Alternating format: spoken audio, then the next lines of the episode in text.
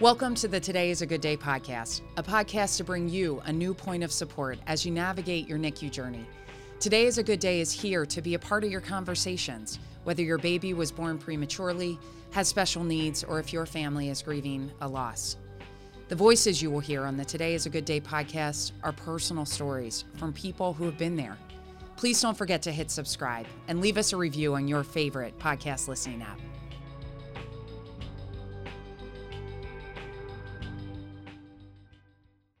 On today's episode, we'll talk about why our family founded Today is a Good Day and the lifelong friendship that sparked a fire to help others during their NICU journeys.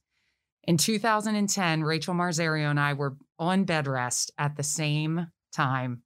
We didn't know each other then, but we were both pregnant with our sweet little miracle girls. Our daughters were born just eight days apart, and little did we know how our lives would eventually intertwine, developing a lifelong friendship. This friendship is the foundation for one of Today is a Good Day's most important pillars of fostering a personal connection among parents. And I want to give a little bit of background about why Paul and I founded Today is a Good Day. We welcomed our identical twin girls in November of 2010 they were due March 8th of 2011. 23 weekers. Our daughter Claire was a pound two, and our daughter Mary was a pound four. I had only made it on bed rest for five days before our daughters joined us.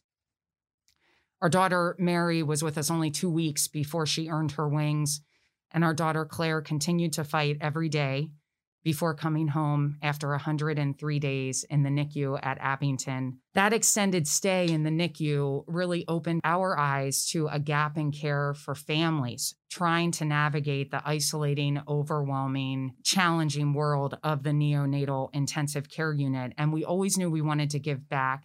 We wanted to find a way to do that. And we reflected back on our personal journey through the NICU, the friendships we made, the gaps in care that we experienced.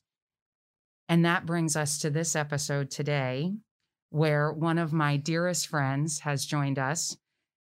Rachel, I'll always remember you telling me that you remember seeing them rush me down the hallway the day our girls were born. But welcome, and we want to hear a little bit about your journey. Well, thank you.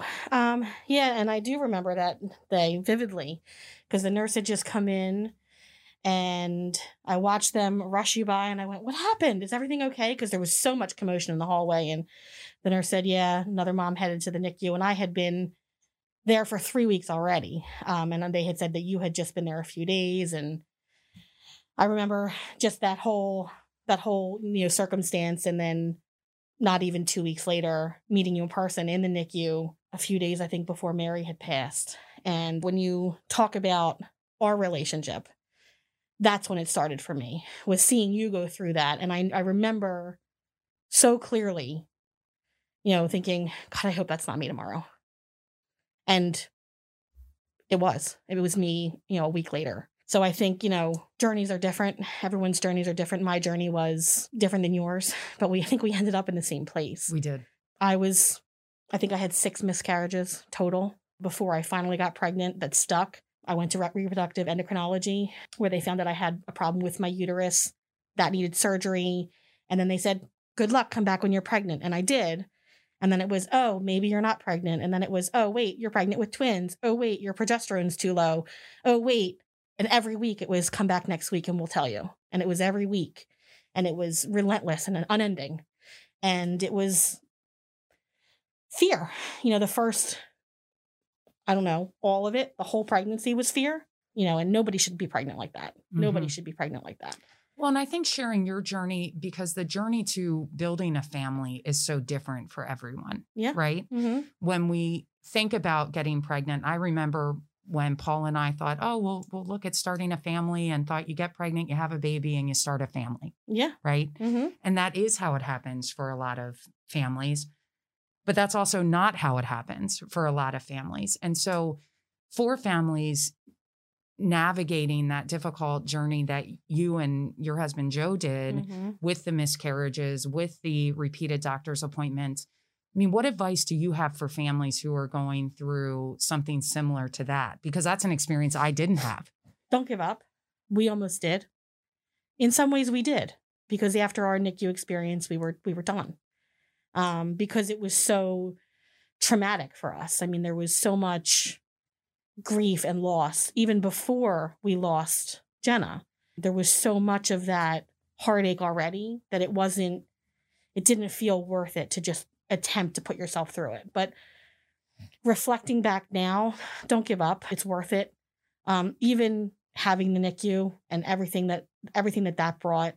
I have a, a beautiful, almost ten year old daughter who is amazing. We have a great family, and it's it's worth a fight. And just keep you know keep trying and you know talk to people. Don't let other people get you down, but go for it. You know it's worth it. And when you look at your pregnancy journey and the day that uh, Jenna and Samantha arrived, what were some of the experiences that stood out to you the most about that whole that whole experience?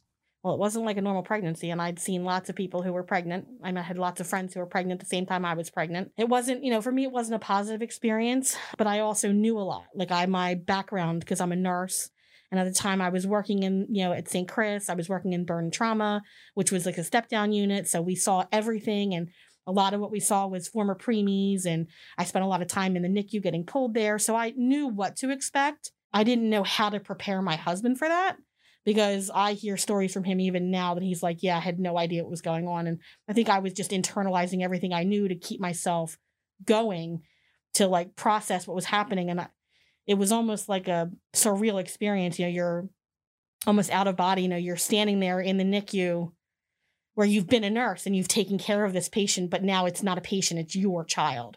And it's so, it's such a wild experience to not, you know, to see the alarms go off and not go to do something because, wait a minute, that's not my job, but I'm now, I'm now mom. And it's a flip. It's a huge, it's a huge shift. That was really challenging for me going into the NICU as a mom as opposed to a nurse. How did you work through that?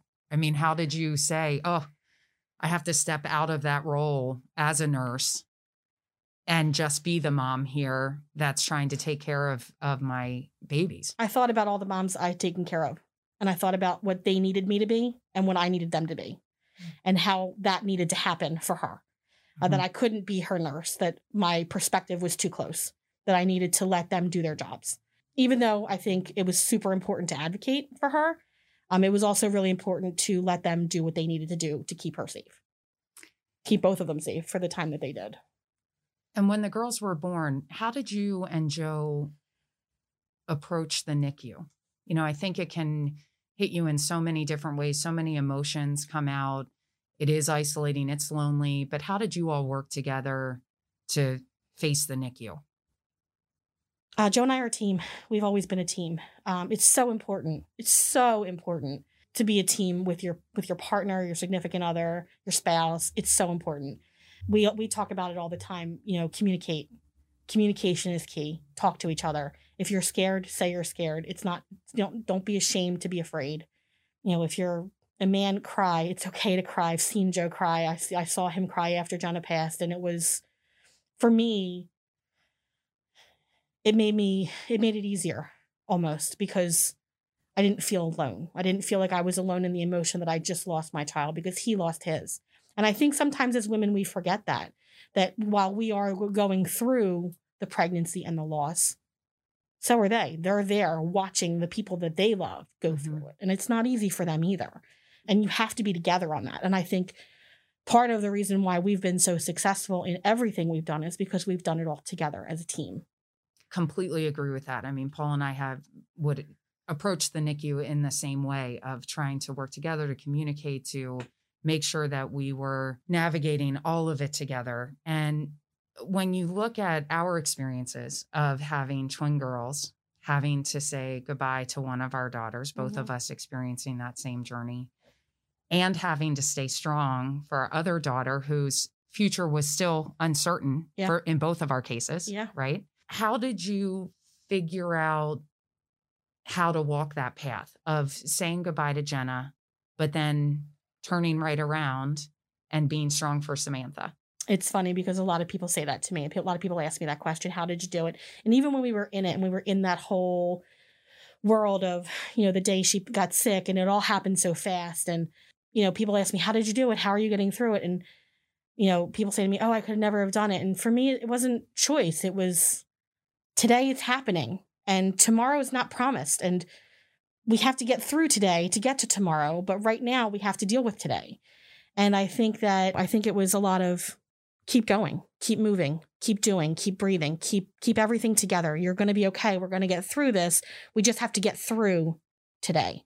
And every day got better. I mean, after Jenna passed and you know, we always say that that Jenna went to Samantha afterwards because Samantha was our sicker twin and we didn't think she was going to make it. I mean, the first you know 2 weeks of of Samantha's life, it was every day I was going to get up and get that call that you know, she's not going to make it or she's had this next problem or that next problem. And Jenna was great. She was doing well. She was flying through everything and she was, you know, getting, you know, going from one setting down to the next setting, you know, in a good way. And then all of a sudden one day it was like a, like a switch and Jenna got sick. But it was, you know, we have to do it. There's no choice that this is our life now and we have to move forward.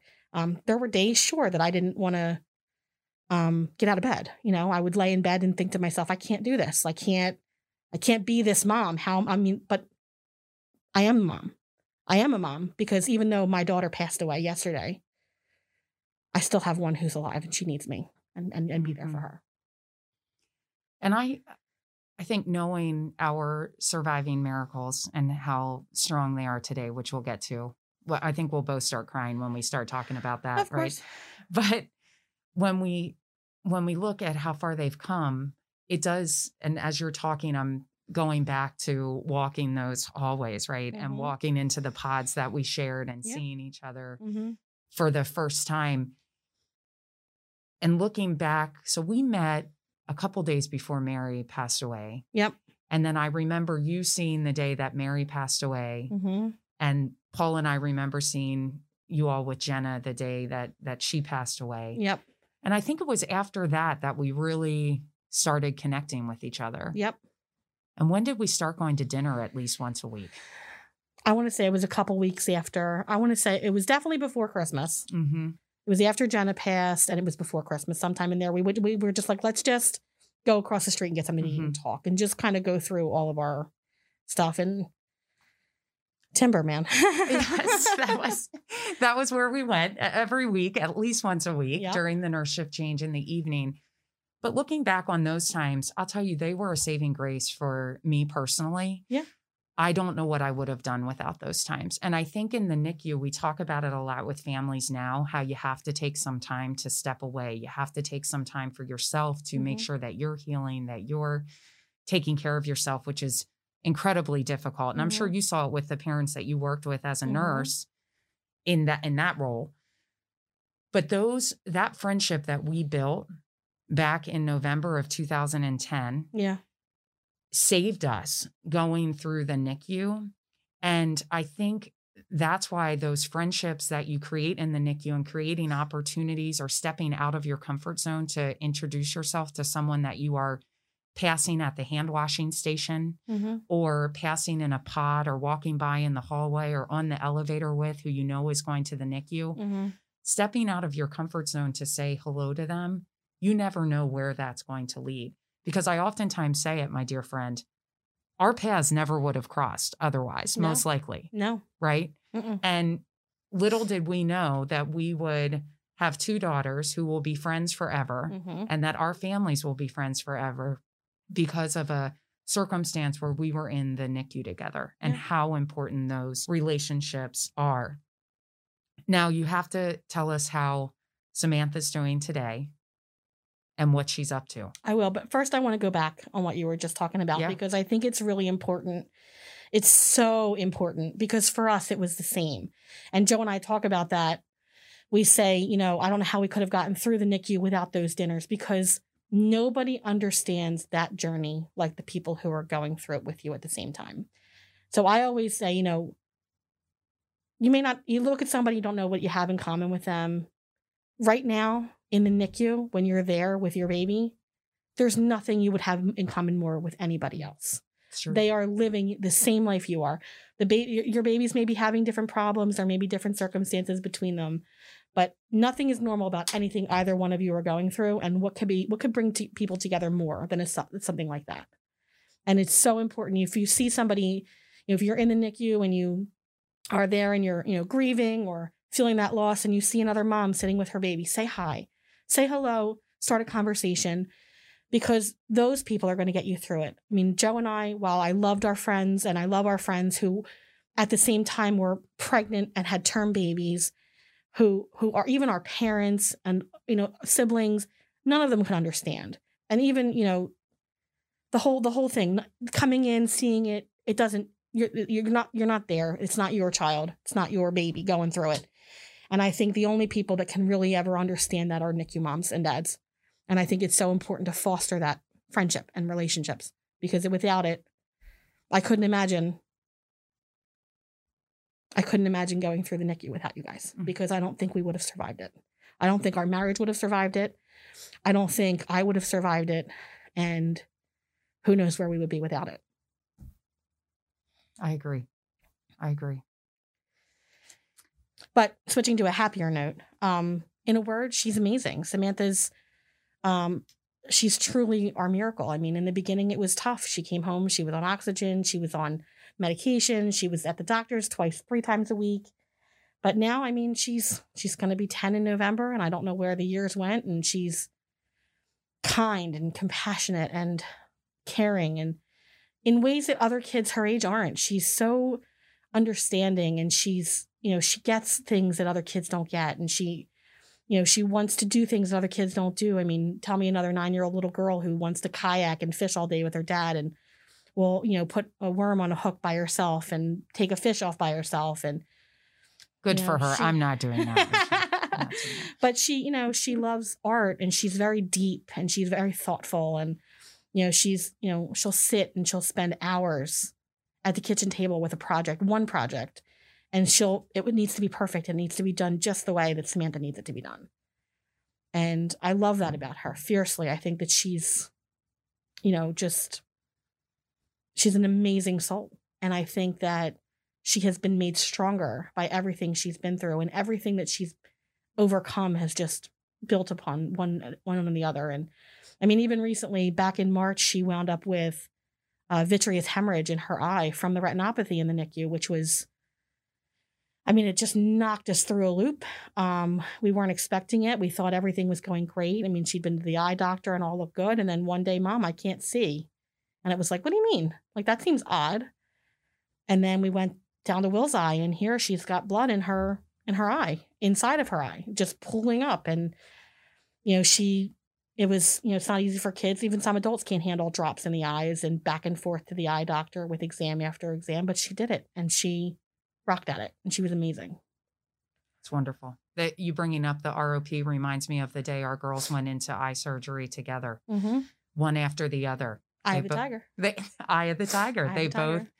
they both had their laser eye surgery to help with their retinopathy of prematurity. Mm-hmm. And I'm still waiting. Claire's I'm sure glasses are in her future. She hasn't gotten there quite yet, but I yeah. I know they're coming at some point. When we talk about our our girls and how far they've come and where they are today, I do oftentimes think of how they do have a different outlook on life just because of the experiences that they've had including losing their sisters, their mm-hmm. twin sisters, right? And I think you and I have talked about this a lot over the years about how families navigate that loss and how they share that loss with the surviving child. And no way is the right way, right? Every yeah. family does this differently with mm-hmm. what works for them. And I think your story is so important. We were just recently talking about boxes of notes. And I have a tote box of notes that says Mary's Mary notes on the side of it. I keep telling myself over the years, I've tried to open the lid a few times. I take it off the shelf and I think, oh, today's the day. You're going to open it and look through these notes that people send and all these memories. And I just haven't been able to do it quite yet. Mm-hmm. And I've said to myself, Claire's turning 10 this year. It's the 10th anniversary. I'm opening the box this year. But you did open the box. And yeah. I think it's important to share how you talked with Samantha about her sister Jenna.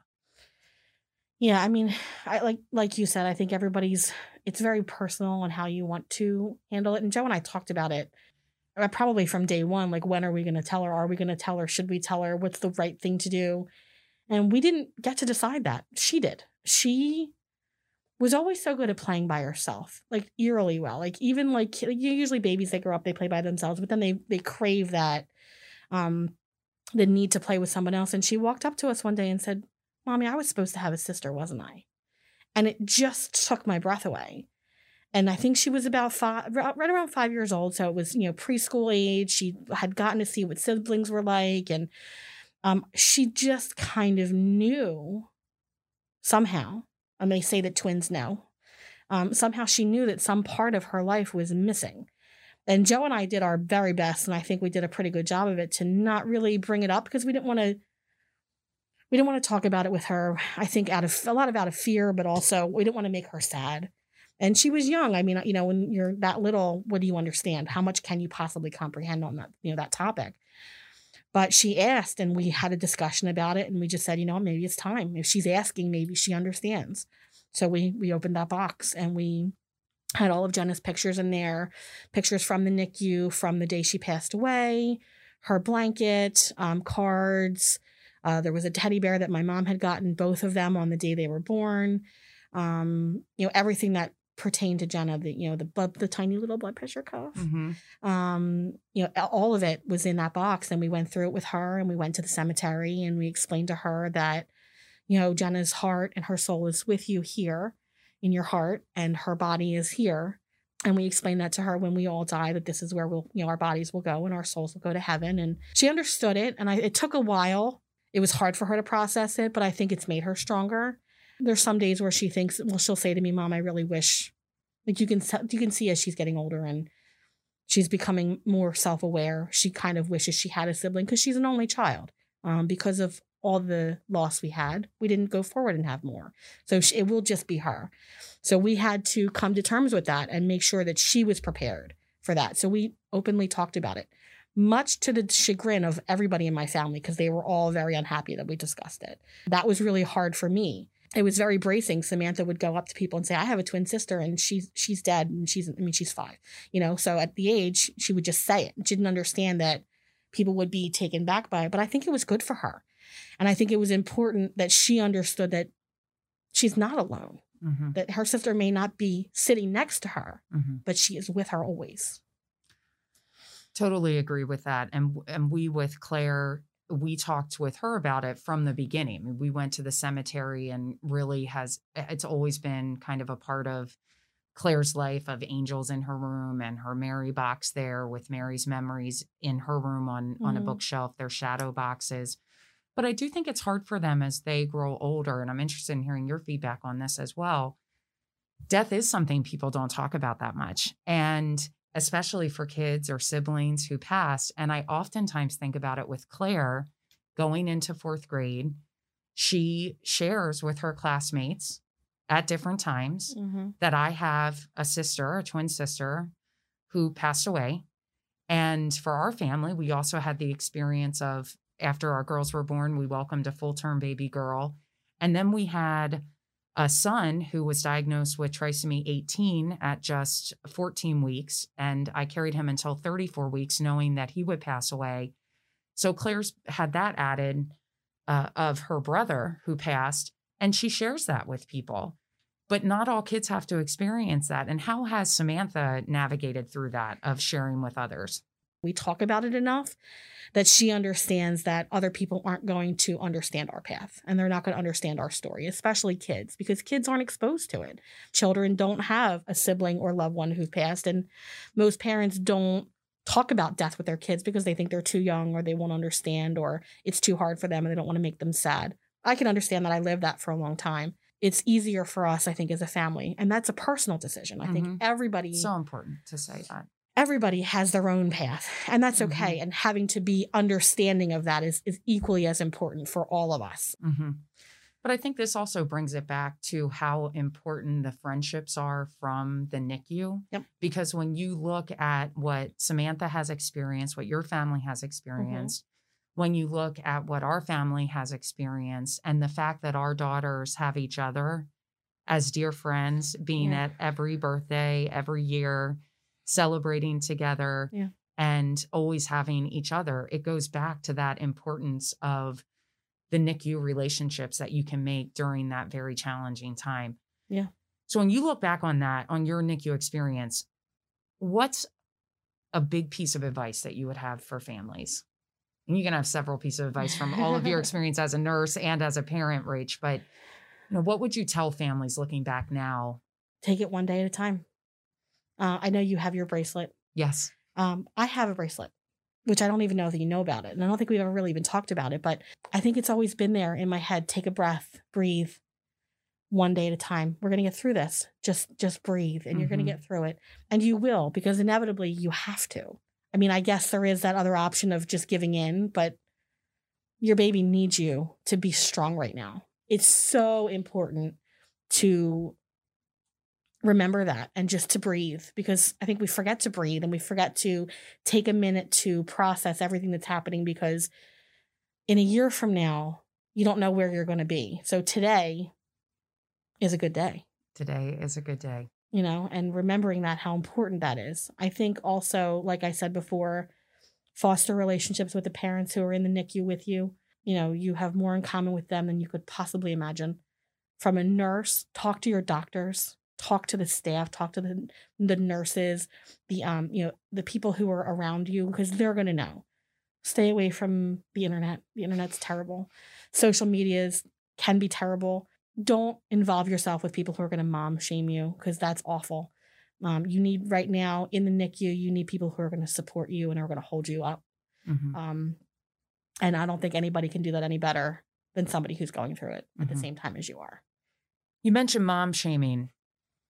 What did that look like for you? What did you experience? I mean, I think it was, you know, expectation, like other people's, you know, what their opinions are of what you should go through, what you shouldn't go through, and then making you feel bad about your your choices. And that can come from literally any place. It can come from social media, it can come from family, because they don't understand. They lack the, you know, the insight into what you're going through. And I think that it's a problem we have in society today is mom shaming. I mean, I think that we all need to be building each other up and not tearing each other down. How did you work through that?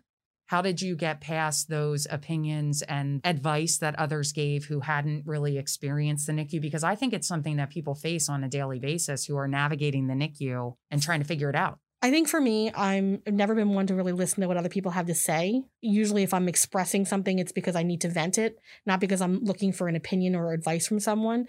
I'm not going to listen to you. I know what I did was right and I feel comfortable in my decision and I'm not going to let your opinions change that for me, especially from somebody who has never experienced it.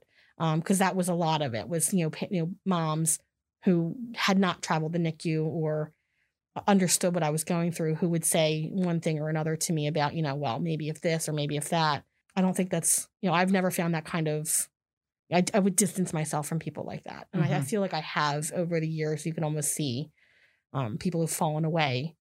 You could tell they weren't a positive influence in what was going on in that time.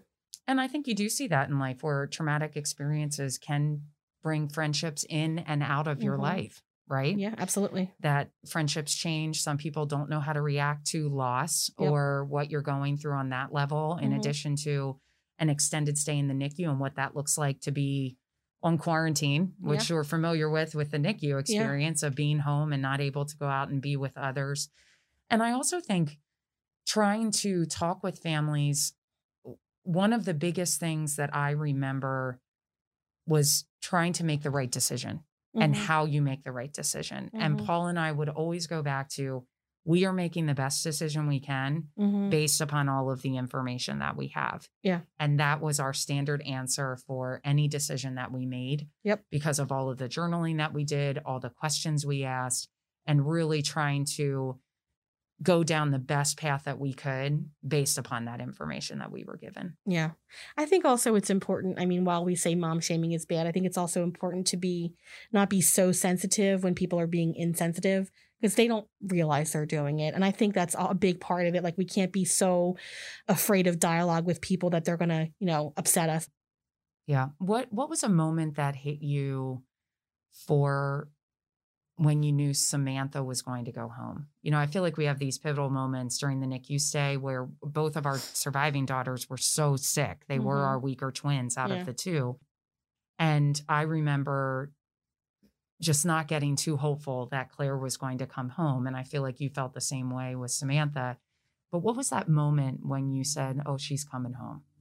I think the minute I walked her through the front door of my house. Yeah. Because it was, if you remember, she's going to go home this day. But wait, no. Well, we're thinking she's going to go home maybe next week. But no. Wait, now we can't get her off the oxygen. But no, wait. And everything was so, it's so important one day at a time. One day That's so time. important because you don't know what's going to happen tomorrow. And you don't really know if tomorrow is going to happen because you just never know what's going to happen. Mhm. And I think when we walked her through the even in the even in the NICU when I saw her in the um car seat and she passed the car seat test and we're all going home, I looked at Joe and I thought this can't be happening. And then we got her home and you know with the accoutrement of the equipment that we had and everything had been delivered. I think maybe then when all the equipment came that might have been like that starting to feel like it was going to happen, Mhm. but I don't really think it was until she got home Mhm. um, and was home and like being held by people that weren't NICU nurses. By like my mom was holding her. Finally, my dad got to hold her and feed her.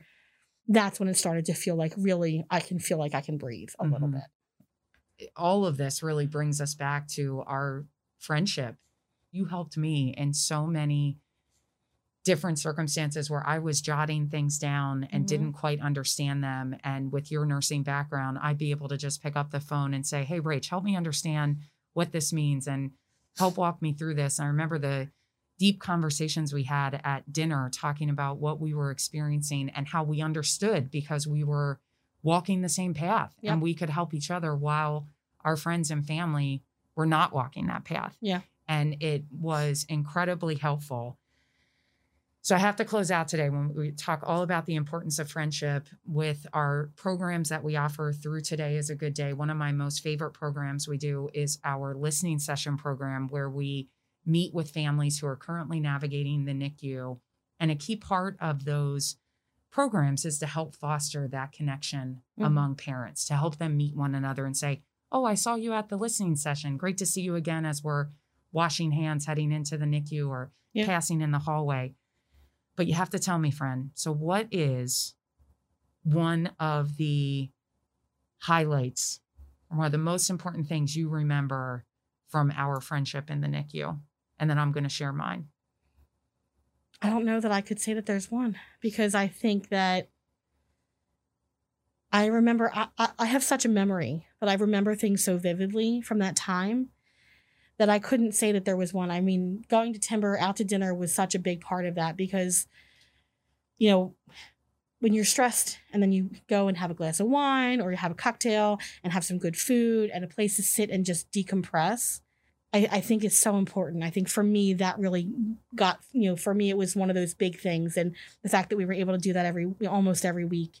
I think sh- the shock of meeting people like you and Paul, who, like I said before, you may not think you'd have anything in common with them, but then you go to a restaurant and you sit down and you start talking and you find out that you're really not all that different than, than my husband because you both have the same personality and same sense of humor and you guys can get together and have these giant laughs about you know even though things are so scary we can still have laughs and breathe through it Mhm. and and make it about um more than just the fear Mhm. and and because it's okay to laugh in grief and it's okay to be you know to laugh when you're afraid because sometimes i mean being a nurse i think sometimes nurses have twisted senses of humor but and I, and I think i've said that to you before because sometimes if you don't laugh you'll cry and i've been down that road and sometimes you have to laugh to just get through it Mhm. so that for me is i think probably the biggest yeah We'll never forget those. I still remember sitting in our pod and us having those boppies, which were the first things that we bought. And that's something to think about, right? Yeah. When you have a baby in the NICU, hmm you oftentimes can't buy things for them or you can't, you don't feel as though you are you have items for a newborn baby as you would typically have Yeah. if your pregnancy did not go down the path of the NICU or being the baby's being born so prematurely. Mm-hmm. And I remember the first thing we ever bought was a boppy. And I was so excited to use it. And you had one as well. And we would sit in our chairs in the NICU Yep. and hold the girls. those hideous pink recliners. and we would we would sit there and hold the girls. And that is such a highlight for me. I Mhm. just remember that. And I do think I remember us being a little too loud sometimes in the NICU, the Uh, four of yeah, us. Yeah, I would say so. I'm Yes. pretty sure we got shushed quite often. But I but I think that brings it back to finding some joy in Yeah. some of the most difficult moments Yeah. and being able to make new friendships, Mhm. smile, Yeah. laugh, and find joy with others who are going through the same experience. Yeah. So my my dear friend, lifelong friend, thank you for joining us today. So happy to have you here. And thanks for sharing your personal story Of course. and how much our friendship meant during our time almost 10 years ago. I know. Can't believe it.